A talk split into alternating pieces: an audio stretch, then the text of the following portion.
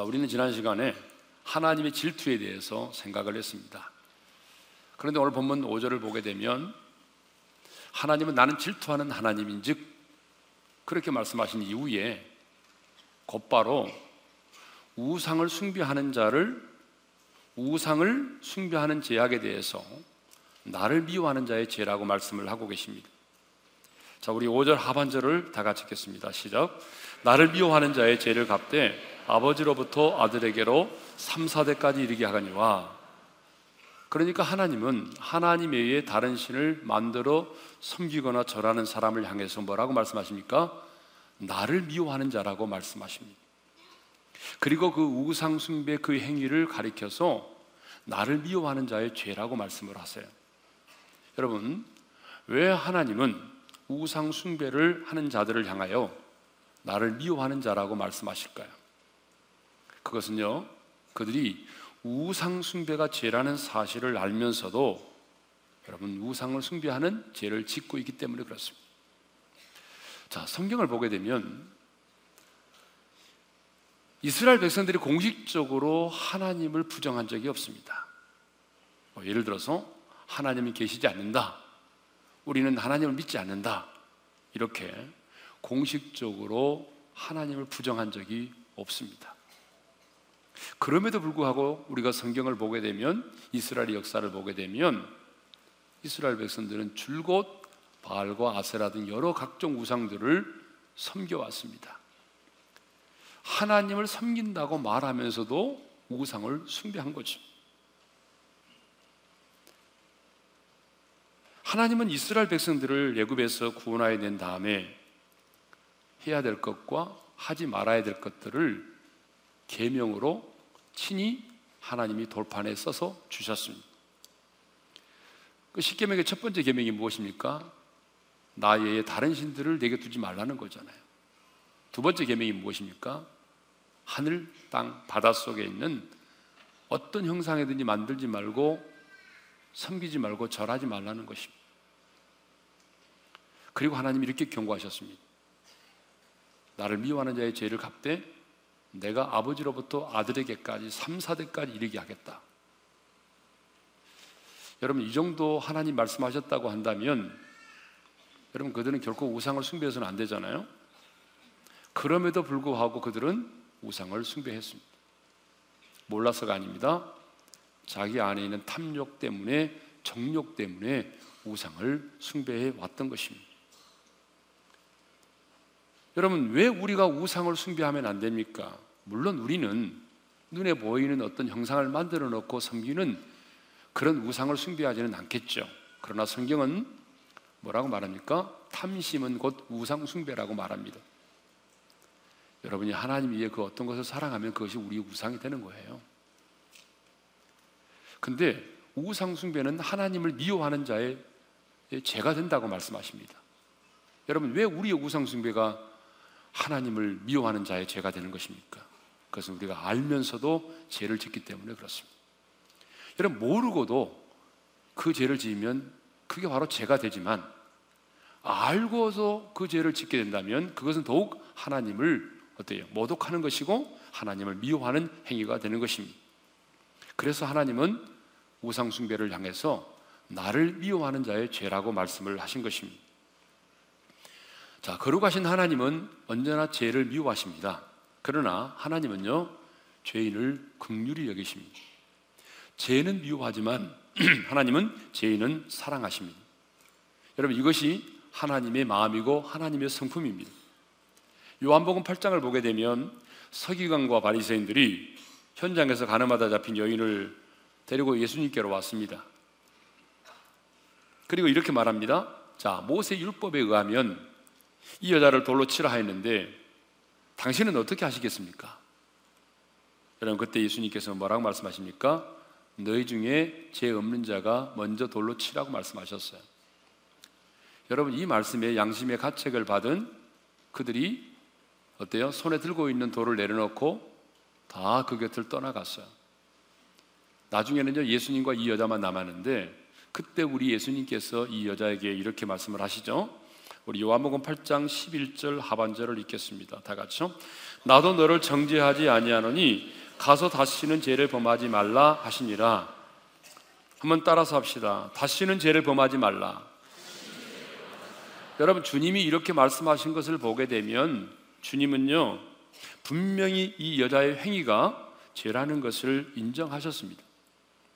그러나 주님은 그 죄인된 그 여자를 사랑하셨습니다. 주님은요 죄는 미워하셨지만 죄인은 사랑하셨습니다. 여러분 이것이 우리가 오늘 가져야 될 주님의 마음이고 자세인 것입니다. 자, 동성애 문제를 대하는 우리들의 자세도 저는 바로 이와 같아야 한다고 생각을 합니다. 지금 동성애에 대한 문제가 사회적 이슈가 되고 있습니다.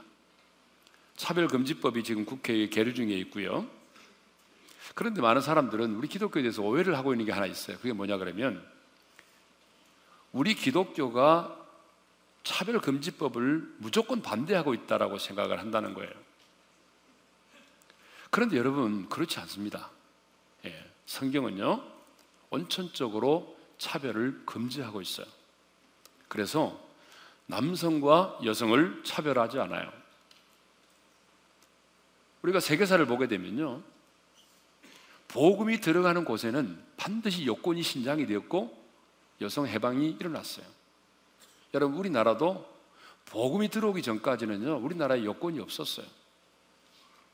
근데 우리나라만이 아니라 어디든지 간에 여러분 복음이 들어가면 여러분 여성들의 지위가 향상이 되고 회복이 되는 것입니다. 하나님은 남성과 여성을 차별하지 않아요. 뿐만 아니라 하나님은 인종을 차별하지 않아요. 그래서 여러분 어떻습니까? 황인종, 백인종, 흑인종 하나님이 차별하지 않아요. 네. 그것만이 아니라 하나님은 가진 자와 또 없는 자를 차별하지 않으셨어요. 여러분 우리 예수님을 보게 되면 부자가 우리 예수님을 초대했을 때도 주님은 응하셨어요. 뿐만 아니라 주님은 가난한 자들의 친구로 사셨어요.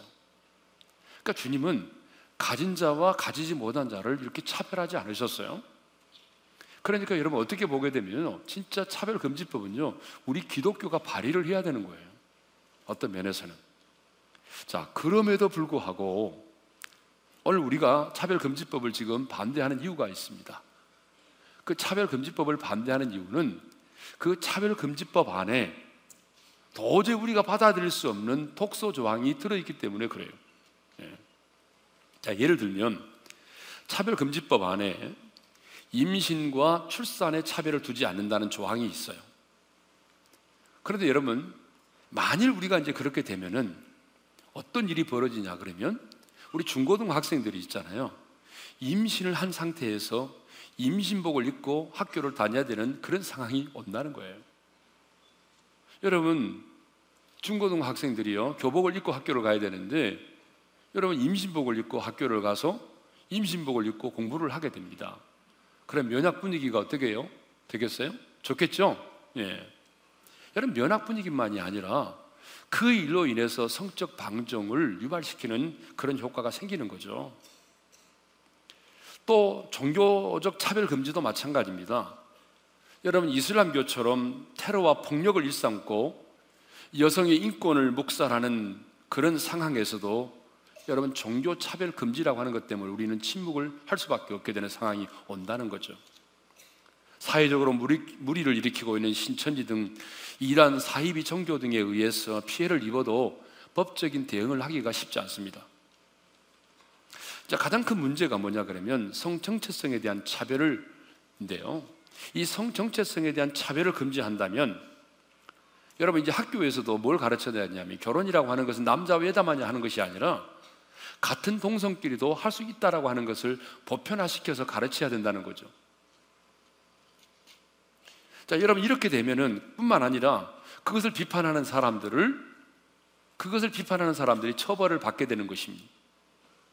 여러분 이렇게 되면 이제 창조의 질서가 무너지게 되고 심각한 성의 왜곡을 이제 가져오게 되는 것입니다.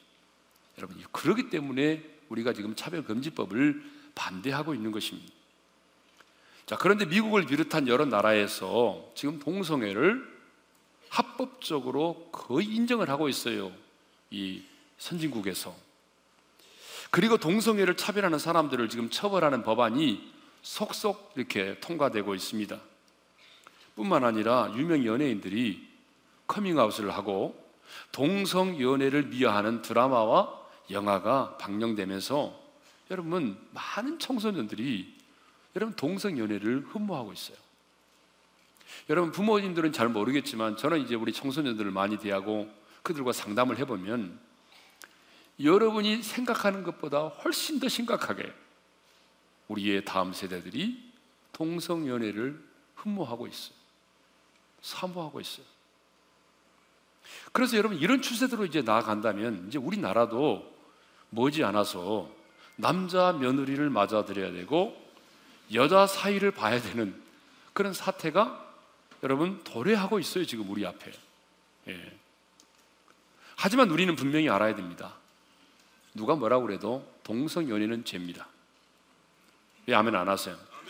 예? 여러분 동성 연애는 죄입니다. 성적 지향을 떠나서 창조의 질서를 거스리는 죄입니다. 여러분 심지어 동성 연애자들은 하나님의 이름을 못 오가는 일까지 서슴지 않고 있어요. 여러분 제가 사진 하나 보내드릴 텐데 보여드릴 텐데 여러분 이 사진이 뭐냐 그러면 동성 연애자들이 자신들을 위하여 만든 최초의 성경책인 킨 제임스 바이블입니다.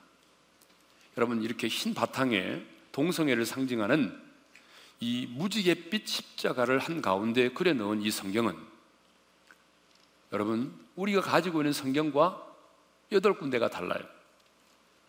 그러니까 성경에서 동성연애에 대해서 동성애의 관습을 경고하고 있는 이 여덟 개의 성경 구절을 모두 친동성애적으로 바꿔놓았어요. 그러니까 여러분 그러니까 자기들의 입맛에 맞게끔 성경을 바꿔버린 거예요. 하나님 말씀을. 그러다 보니 여러분 동성연애 목사들도 참 많아졌습니다.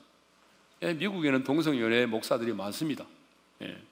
근데 여러분 제가 얼마 전에 어떤 목사님을 만났는데 그 목사님이 저에게 충격적인 얘기를 했어요.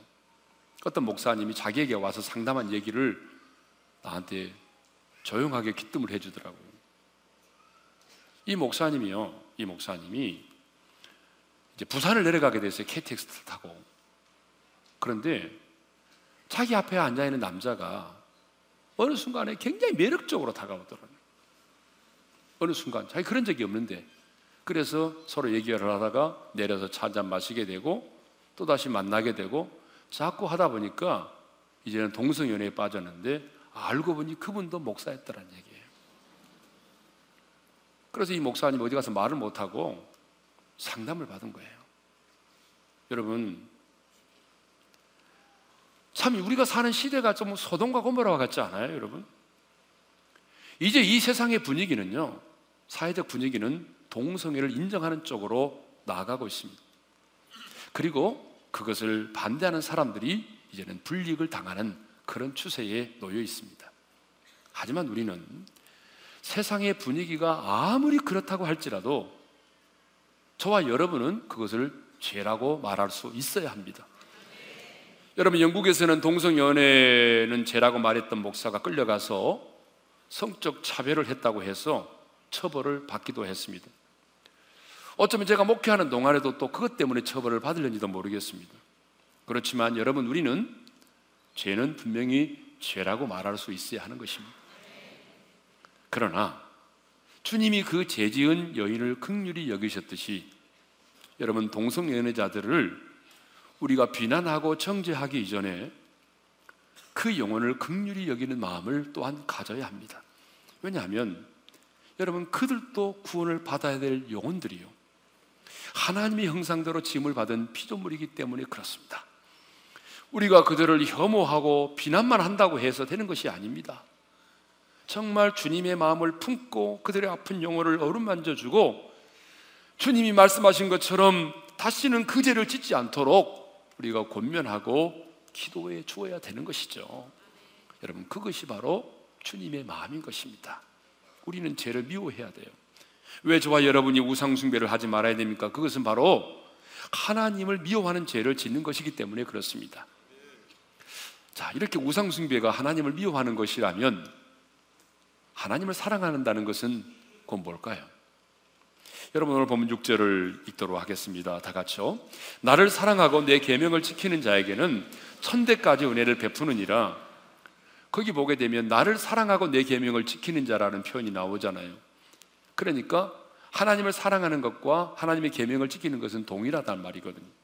그렇습니다, 여러분. 하나님을 사랑하는 것은 곧 뭐냐? 그것은 곧 하나님의 계명을 지키는 것입니다.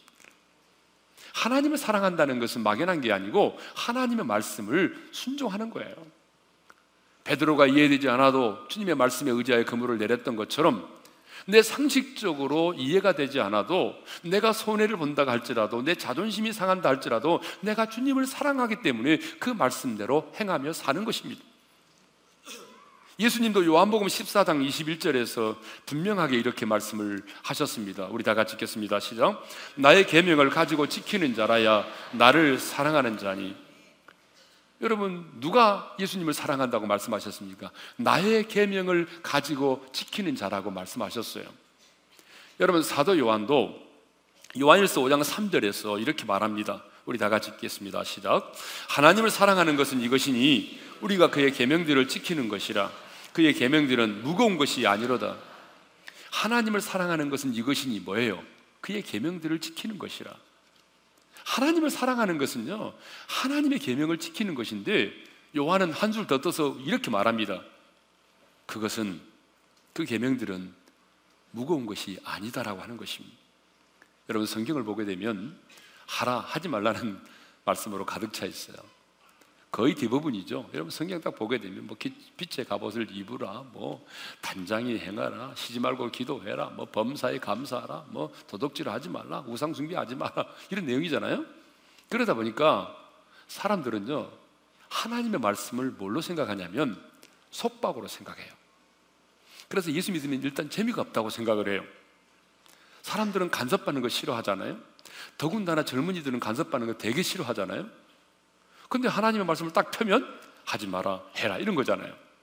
그래서 많은 사람들이 하나님의 말씀을 부담으로 여겨요. 속박한다고 생각을 해요. 그러나 성경은 분명히 말합니다. 그의 계명들은 무거운 것이 아니로다. 여러분 한번 잘 생각해 보세요. 왜 무거운 것이 아닐까요? 질투하기까지 나를 사랑하시는 하나님의 사랑을 내가 알면 그 하나님의 사랑 때문에 여러분 하나님의 계명이 무거워지지 않는 것입니다. 이것은 사랑과의 관계도 마찬가지죠. 내가 누군가를 죽도록 사랑하면 그 사람을 위해서 내가 행하는 모든 것이 힘들고 어려울지만 무겁게 느껴지지 않아요. 여러분 부부지간에도요 어떻습니까? 사랑이 식어지고 멀어지면 그게 다 부담으로 느껴지는 거예요. 음, 그래서 예를 들어서 뭐 그런 부부가 있는지 모르겠지만 예? 남편이 예를 들어서 아 나 밥 먹고 났는데 여보 물 좀 더 다줘 그러면 당신 손도 없고 발도 없어 이렇게 말할 수도 있잖아요. 그러면 이제 많이 멀어진 거예요 사실은. 그런데 내가 정말 사랑한다면 어때요? 내가 말하지 않아도 물을 떠줄 수도 있는 거 아니겠어요? 예. 이거는 뭐 양쪽에 다 마찬가지입니다. 예. 누군가를 사랑하면 그것이 우리 인생에 무거운 짐이 되지 않는다 그런 얘기죠. 하나님과의 관계도 마찬가지입니다. 여러분 하나님과의 관계도 마찬가지입니다. 내가 하나님을 정말 사랑하면 내가 그 계명을 지키는 것이 내 사랑의 표현이 되는 것이지 그것이 무거운 짐이 되지 않는다는 것입니다. 그렇다면 여러분, 여러분은 하나님, 여러분에게 있어서 하나님의 계명은 무엇입니까? 무거운 짐입니까? 아니면 사랑의 표현입니까? 어느 날부터 하나님의 말씀이 내 인생에 부담으로 다가왔다면 하나님과 여러분 사이에 저바다가 생긴 것입니다. 어느 날부터인가 하나님의 말씀을 지켜 행한다는 게 너무 힘들다. 그러면 하나님과 나 사이에 지금 갭이 생긴 거예요. 내가 하나님을 마음을 다하고 목숨을 다하고 뜻을 다해 사랑한다면 여러분 하나님 우리에게 말씀하시는 계명은 결코 무거운 짐이 아닌 겁니다.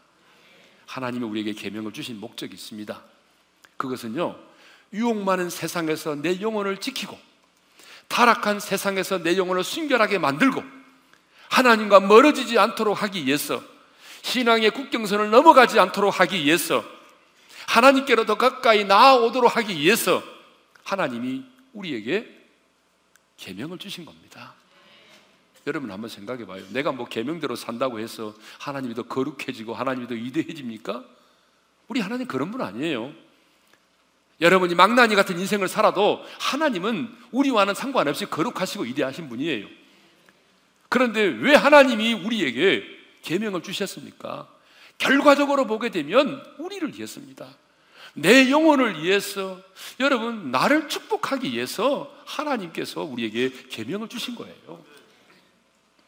자, 우리가 전방에 있는 부대를 가보게 되면 이런 걸 많이 보게 됩니다. 길 옆에 이렇게 철조망이 쳐져 있고요. 지뢰 조심, 뭐 지뢰 지대 뭐 이런 게 붙어 편말이 붙어 있어요. 무슨 얘기죠? 들어가지 말라는 거잖아요. 들어가면 어때요? 지뢰를 밟아서 죽을 수도 있고 어때요? 불구가 될 수 있기 때문에 들어가지 마세요. 그런 얘기잖아요. 근데요, 참 우리는 타락한 성품을 가져서 하나님의 말씀에 뭐 보지 마라, 가지 마라. 그러면 어때요? 더 보고 싶고 더 가고 싶어요. 여러분 그러잖아요. 지나가다가 들여다 보지 마세요. 그러면 또 들여다 보고 싶잖아요. 이렇게 참 이상해요. 뭘 보지 말하면 더 보고 싶고 가지 말하면 더 가고 싶고 막 그러잖아요. 네. 이것이 타락한 우리의 성품이에요. 그래서 하나님은 구약 성경에 많은 불순종의 샘플을 우리에게 보여주셨어요. 하나님의 말씀에 불순종하면 하나님의 말씀 앞에 불순종하는 것이 하나님 앞에서 얼마나 무섭고 그것이 큰 죄가 되는 것인가를 하나님이 여러 모양으로 구약의 샘플로 많이 보여주셨습니다. 그래서 지난번에 언급한 것처럼 뭐 연병으로 죽기도 하고, 예? 땅이 갈라져서 사람을 삼키기도 하고, 예? 그 다음에 뭐 물고기 뱃속에 들어가기도 하고, 이게 다 뭐예요? 불순종의 결과가 이렇다고 하는 것을 샘플로 우리에게 보여주신 거죠. 그런데 타락한 인간들은요, 그 불순종의 결과만을 가지고 하나님을 평가한다는 거예요. 그래서 구약의 하나님은 잔인한 하나님, 무서운 하나님, 눈물도 없는 하나님, 막 이렇게 공격을 해오잖아요. 뭐만 보는 거예요? 불순종의 결과만을 보는 거예요. 왜 그래요? 여러분, 불순종의 결과를 통해서라도 불순종의 삶이 아닌 순종의 삶을 살기를 원하는 그 하나님의 마음을 모르기 때문에 그런 거예요. 여러분 구약 시대는요. 지금처럼 이렇게 계시가 구원의 계시가 완벽하게 주어진 시대가 아니잖아요. 하나님의 계시라고 하는 게 점진적으로 우리 가운데 주어졌기 때문에 구약의 시대는 사람으로 말하면 어느 시기냐 그러면 여러분 유치원을 다니는 그런 시기예요. 그러니까 하나님이 여러분 구약의 백성들을 훈련하고 계시하실 때는요. 꼭 하나님이 유치원생들을 가르치고 훈련하는 것처럼 그렇게 훈련하고 계시를 하셨거든요. 여러분 이제 제가 내일 이제 분야일 새벽 기도인데 저도 좀 걱정이 많아요. 왜냐 그러면 내일 아침에 당장 제가 이제 설교를 해야 될 대상이 누구냐 그러면 영아부, 유아부, 유치부예요. 여러분 영아부, 유아부, 유치부 애들에게 무슨 설교를 어떻게 해야 되냐? 예? 차라리 내가 뭐 대청부라든지 장년들 앞에서 내가 두 번 설교하는 게 낫지. 여러분 그 아이들 앞에서 이 설교한다는 게 너무 어려운 거예요. 그래서 여러분 유치원에 가보게 되면 거의 시청각 교육을 하잖아요. 그래서 우리 하나님이요 이스라엘 백성들을 거의 시청각 교육을 하셨어요. 자, 얼마 전에 뉴스를 보니까 소형으로 된 이 전기 오븐이 있잖아요.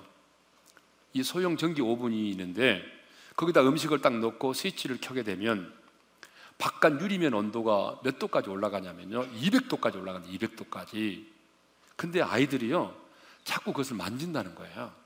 그래서 화상을 입는 경우가 지금 많이 발생을 하고 있대요.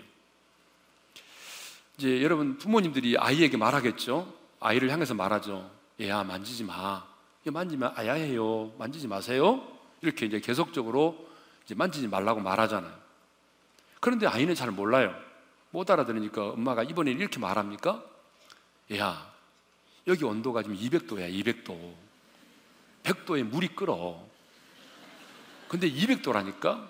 너 이거 만지면 있잖아. 너 화상 입어. 죽는단 말이야. 죽어. 알았어? 근데 여러분 그 아이가 그걸 알아들어요? 그걸 알아듣고 알아듣는 나이가 있어요? 네, 없어요. 그런데 구약 시대가 바로 이런 시대입니다, 여러분. 근데 하나님은 이제 하나님을 유치원 원장으로 우리가 생각을 해봅시다. 이걸 적어 가지고 와가지고 하나님은 유치원 원장 이렇게 말하면 큰일 납니다. 하나님은 어떻게 하냐 그러면 한 아이가 그것을 만지려고 할 때 그냥 놔두세요. 그러면 그것을 만진 아이가 어떻게 될까요? 만지는 순간 막 기겁을 하고 울고 난리가 나겠죠? 그리고 그 고운 손에 물집이 생기겠죠. 화상을 입어가지고. 그런데 여러분 중요한 사실은 그 아이가 그다음부터는요, 절대 그 근방을 가지 않는다는 사실입니다. 그 근방에도 안 가요, 아이는. 그러면 그때 유치원 원장이 아이들을 모아놓고 이렇게 말하죠. 너희들 보았지? 이것을 만지면 이런 일이 벌어지는 거야. 어? 이거 만지면 안 돼. 봤지? 얼마나 뜨거운지 알아? 죽을 수도 있어. 만지지 마. 여러분, 이것이 구약의 가르침입니다. 하나님은 구약 시대에 그런 방식으로 자기 백성들을 훈련하시고 그리고 계시하셨습니다. 그런데 사람들은요, 그 하나님을 무서운 하나님이라고 얘기를 한다는 거예요. 한 사람의 희생을 통해서라도 많은 사람을 구원하시려는 하나님의 마음을 잘 모른다는 거예요. 그래서 하나님께서 우리에게 주신 계명들을 사람들은 뭐라고 말하냐면 속박이라고 생각한다는 거예요. 구속이라고 생각한다는 거예요. 사람들은 진정한 사랑이 뭔지를 잘 몰라요. 방종과 방임은 사랑이 아닌데 여러분 그것을 여러분 사랑으로 이해하는 경우들이 있어요. 얼마 전에 한 권사님이 저에게 그런 얘기 하더라고요. 다 큰 딸이 시집을 간 딸인데요. 이렇게 말하더래요. 엄마, 왜 나는 피아노를 안 가르쳐 줬어? 그러니까 엄마가 하는 말이 야, 네가 배우기 싫다고 그랬잖아. 엄마가 가르쳐 준다고 그러는데 네가 배우기 싫다고 그랬잖아. 나 피아노 싫어 그랬잖아. 그러니까 하는 말이 그렇다고 어린 내가 그렇게 말을 하면 아무리 내가 그렇게 말을 해도 엄마가 가르쳐 줬어야지. 에? 예? 피아노 정도는 기본으로 쳐야 되는 거 아니야? 근데 왜 내가 싫다고 그러니까 안 가르쳐 줬어? 여러분 이렇게 말하더라는 거예요. 어쩌면 우리들의 모습을 보는 것 같잖아요, 여러분. 우리가 꼭 그렇습니다. 예. 왜 하나님 우리에게 계명을 주셨습니까? 우리를 억압하고 속박하기 위해서입니까? 아닙니다, 여러분. 따지고 보게 되면요, 우리를 속박하게 하는 것이 아니라 도리어 우리에게 진정한 자유를 주시기 위해서입니다. 예. 그래서 예수님이 뭐라고 말씀하셨어요? 진리를 알지니 진리가 너희를 자유케 하리라. 여러분 계명이 우리를 하나님의 말씀이 우리를 속박하는 것 같지만 내가 그 말씀 안에 거할 때에 여러분 진정한 자유를 누린다는 거예요. 네?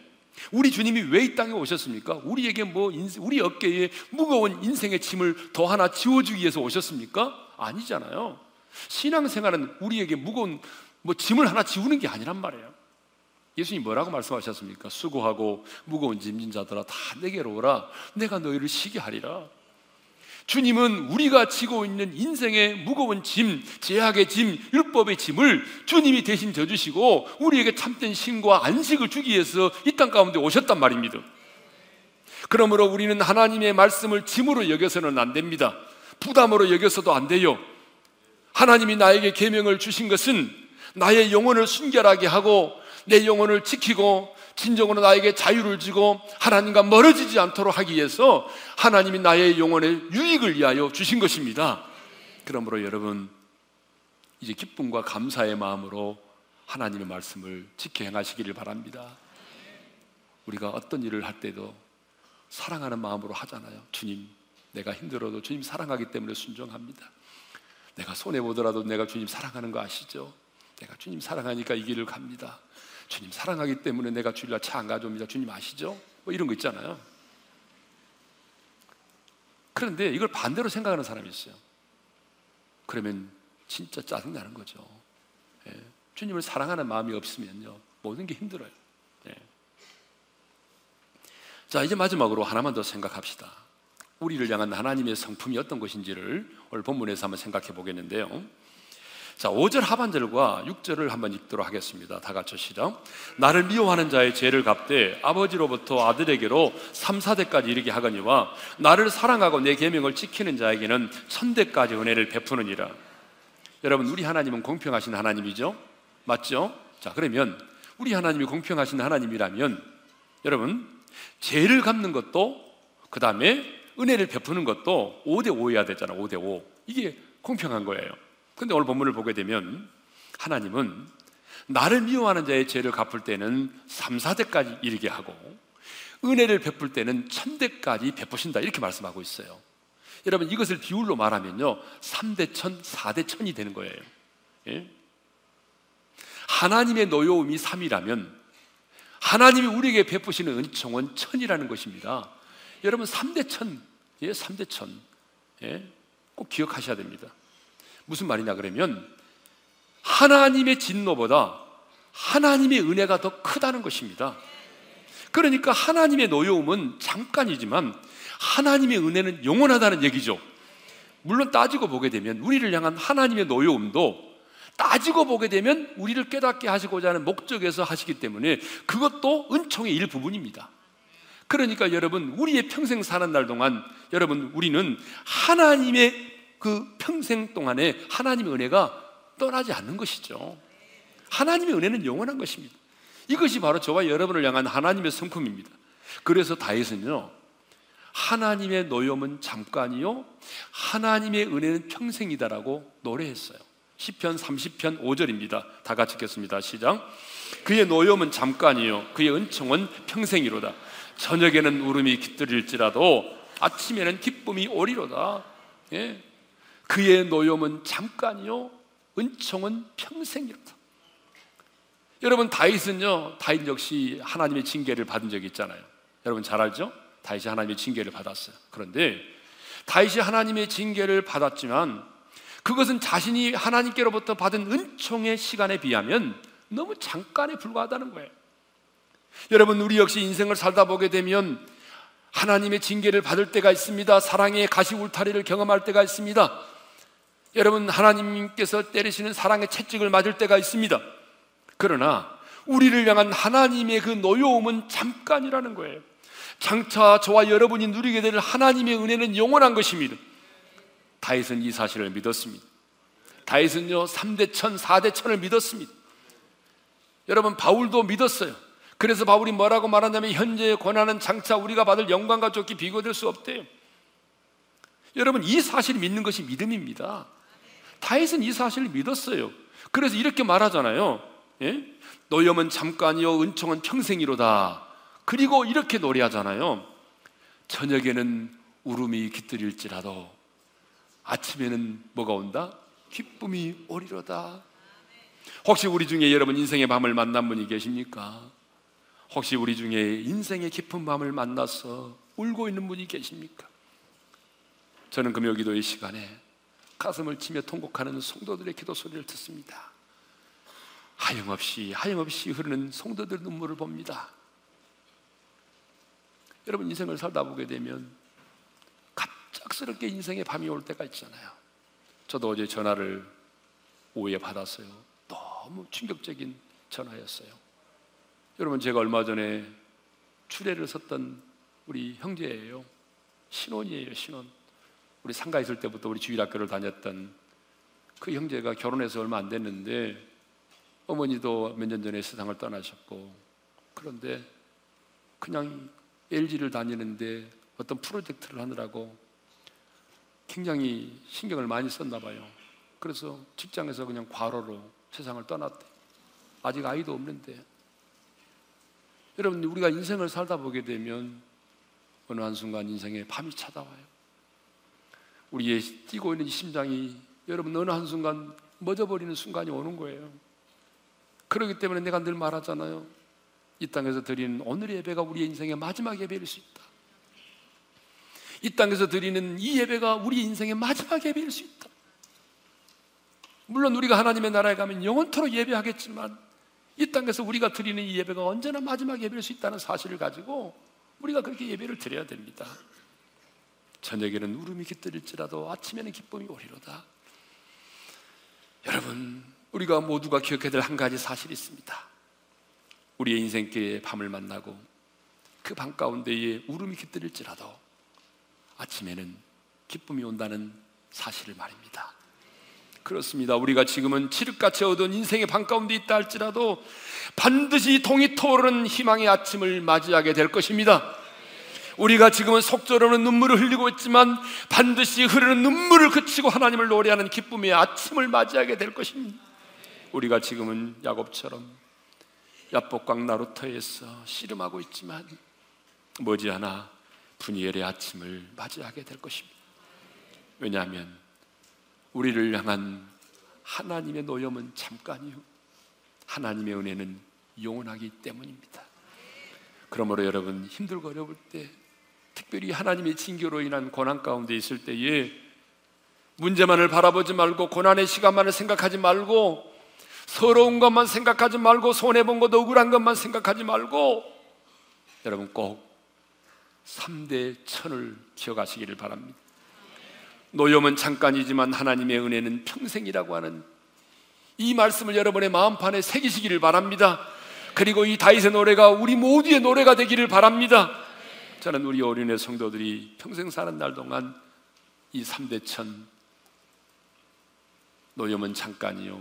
하나님의 은혜는 평생이라고 하는 이 말씀을 마음에 새기고 이 하나님의 성품을 잊지 않고 살았으면 합니다. 오늘 주신 말씀을 마음에 새기면서 힘들고 지쳐 낭망하고 넘어져 일어날 힘 전혀 없을 때에 우리 찬양하며 나갑니다. 힘들고 지쳐 낭망하고 넘어져 일어날 힘 전혀 없을 때에.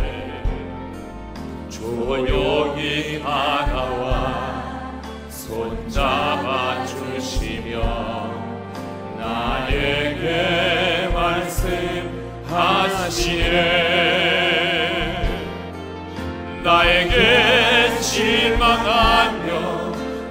자신 연약해 고통 속에 눈물 흘릴 때에 못자국 난 그 손길 눈물 닦아주시며 나에게 말씀하시네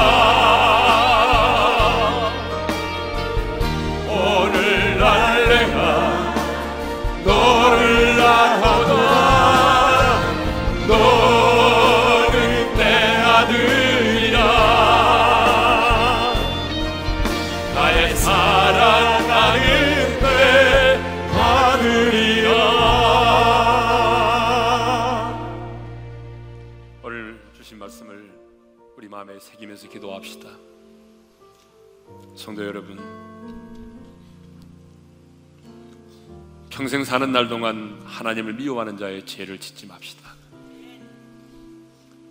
질투하기까지 나를 사랑하신 하나님의 사랑을 묵상하면서 그 하나님의 사랑을 배신하지 맙시다. 우리가 하나님 위에 다른 신을 섬기고 하나님보다 그 어떤 것을 사랑하는 것은 하나님의 사랑을 배신하는 것이기에 하나님은 우상숭배의 죄를 나를 미워하는 자의 죄라고 말씀하십니다. 하나님을 사랑합시다. 하나님을 사랑하는 것은 하나님의 말씀을 지키는 것입니다. 여러분 하나님의 말씀이 부담으로 다가옵니까? 하나님이 우리에게 계명을 지키라고 말씀하신 것은 바로 우리를 위해서입니다. 내 영혼을 순결하게 만들고 나를 지키고 진정으로 주님 안에서 자유함을 누리도록 하기 위해서 주님이 나에게 계명을 주신 것입니다. 주님을 사랑하기 때문에 그 계명을 지키는 자가 되어야 됩니다. 복을 받기 위해서가 아니라 내가 주님을 사랑하기 때문에 그 계명을 지키는 것입니다. 인생이 힘들고 어려울 때 하나님의 징계 가운데 있을 때 3대 철을 기억합시다. 하나님의 노여움은 잠깐이고 하나님의 은총은 평생이라는 사실을 우리 마음에 되새깁시다. 혹시 우리 중에 인생의 밤을 만난 분이 계십니까? 그 인생의 밤 가운데 하임없이 눈물을 흘리고 속절없는 눈물을 흘리신 분이 계십니까? 기억하십시다. 저녁에 울음이 깃들일지라도 아침에는 기쁨이 올 것입니다. 지금은 여러분들이 야곱처럼 야복강 나루텔에서 씨름하고 있지만 여러분 인생 가운데 분예의 아침이 반드시 다가올 것입니다. 하나님, 하나님을 미워하는 자의 죄를 평생 동안 짓지 않게 도와주시고 하나님을 사랑하기 때문에 내가 그 계명을 지켜 행하는 자가 되게 도와주시고 인생이 힘들고 어려울 때의 3대 천을 기억하고 그래서 다윗처럼 하나님을 그렇게 노래하는 자로 살아가게 해 주십시오. 주신 말씀 붙들고 우리 다 같이 주여 한번 외치고 함께 기도하며 나가십시다. 주여! 감이로우시고 은혜로우신 우리 아버지 하나님 감사합니다. 하나님을 사랑, 하나님을 이용하는 자의 죄를 짓지 않도록 도와주시고 질투하기까지 나를 사랑하신 그 하나님의 사랑을 그 하나님의 사랑을 대신하지 않도록 도와주시고 하나님이여 눈에 보이는 것도 것들을 숨기지도 않을 뿐만 아니라 하나님의 것도 것들을 사랑하지 않도록 도와주십시오 아버지 하나님 하나님을 사랑하기 때문에 말씀을 기쁨으로 순종하며 지켜가기를 원합니다. 하나님의 그 말씀을 지켜가며 인생의 부담이 되지 않게 하시고 고심이 되지 않도록 도와주시고 하나님 아버지 내가 하나님을 사랑하기 때문에 정원하는 마음으로 하고 싶은 마음으로 그 계명들을 지켜나갈 수 있도록 도와주십시오 아버지 하나님이여 이 시간 강구합니다. 주님 오 주님 강구합니다. 아버지 하나님 힘들고 어려울 때 하나님의 징계와 고난 가운데 있을 때 기억하게 도와주십시오. 하나님 아버지여 나를 이용하는 제 천사들까지 이르게 하겠지만 나를 사랑하고 내 계명을 지키는 자에게는 천대까지 은혜를 베풀으니라. 하나님 아버지 하나님의 은혜를 잊지 않도록 도와주시옵소서. 아버지 노력은 잠깐이요. 하나님의 은혜는 평생이라고 하는 이 다윗의 노래가 우리 모두의 노래가 되게 하여 주시기를 원합니다. 인생의 막 가운데 있을지라도 인생의 아침을 기쁨으로 맞이할 수 있는 우리들이 되게 하여 사랑의 아버지 하나님 나를 향한 하나님의 사랑을 알기에 평생 사는 날 동안 하나님의 사랑을 배신하지 않게 해주십시오. 하나님을 미워하는 자의 죄를 짓지 않도록 도와주십시오. 하나님을 사랑하기에 자존심이 상하고 손해를 볼지라도 그 하나님의 말씀을 순종하며 지켜 행하기를 원합니다. 주님, 내 인생의 밤을 만나고 힘들고 어려울 때 3대 천을 꼭 기억하게 해주십시오. 노염은 잠깐이요. 하나님의 은혜는 평생임을 기억하고 지금은 내가 인생의 방 가운데 있을지라도 저녁에는 울음이 깃들을지라도 아침에는 기쁨으로 내가 하나님을 노래하는 날이 올 것을 믿고 믿음으로 지금 고난의 때를 잘 이겨내게 도와주십시오.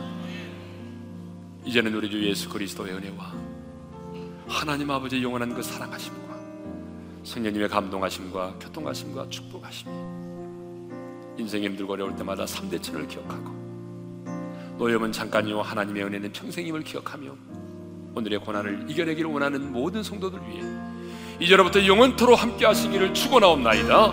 아멘.